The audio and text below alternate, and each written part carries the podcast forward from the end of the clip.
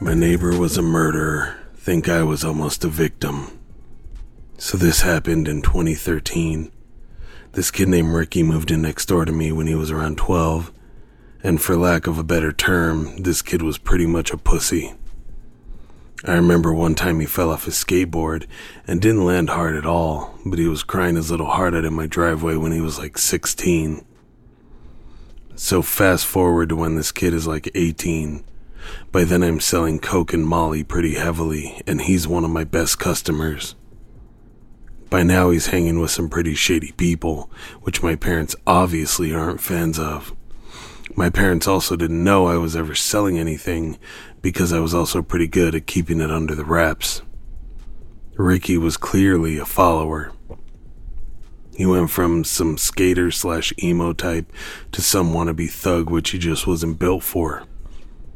So my parents go to the Outer Banks, North Carolina every year for two weeks and ask if I'll come stay at the house while they're gone which I was excited about because their house is much better than the shitty little one bedroom apartment I had at the time.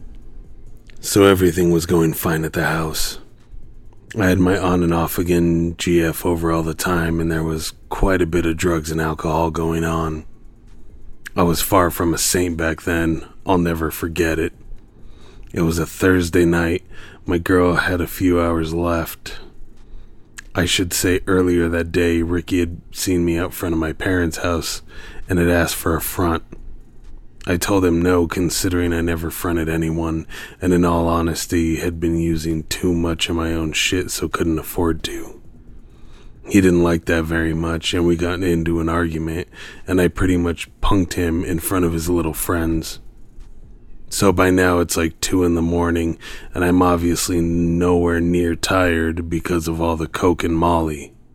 I'm sitting in the dark watching Netflix in this den slash side living room my parents had in the downstairs, which has a window going outside, which I did have open. I had paused the TV and was on my phone texting and on Facebook when I hear something. It's the screen of my window slowly being slid up. I know the sound. I had snuck in and out of this house numerous times growing up, so I slowly get up and watch the window. I clearly see the screen moving very slowly up through the curtains.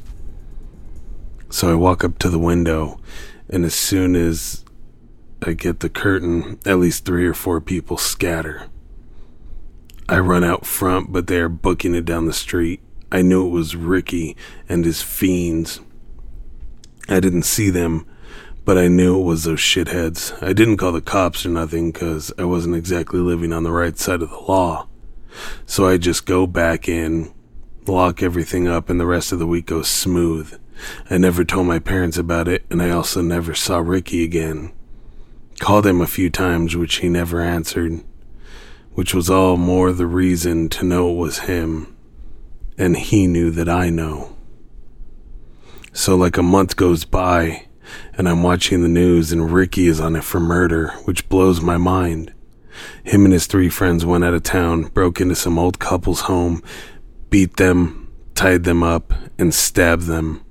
They then burnt the house down after robbing it. They all ended up telling on each other, and he got sentenced to 35 years for testifying against his co defendants. Makes me wonder if I was asleep when they got in what could have happened? You never know what can happen to people that you know, what kind of twisted things can get into their brains, or what kind of effect you might have on their psyches.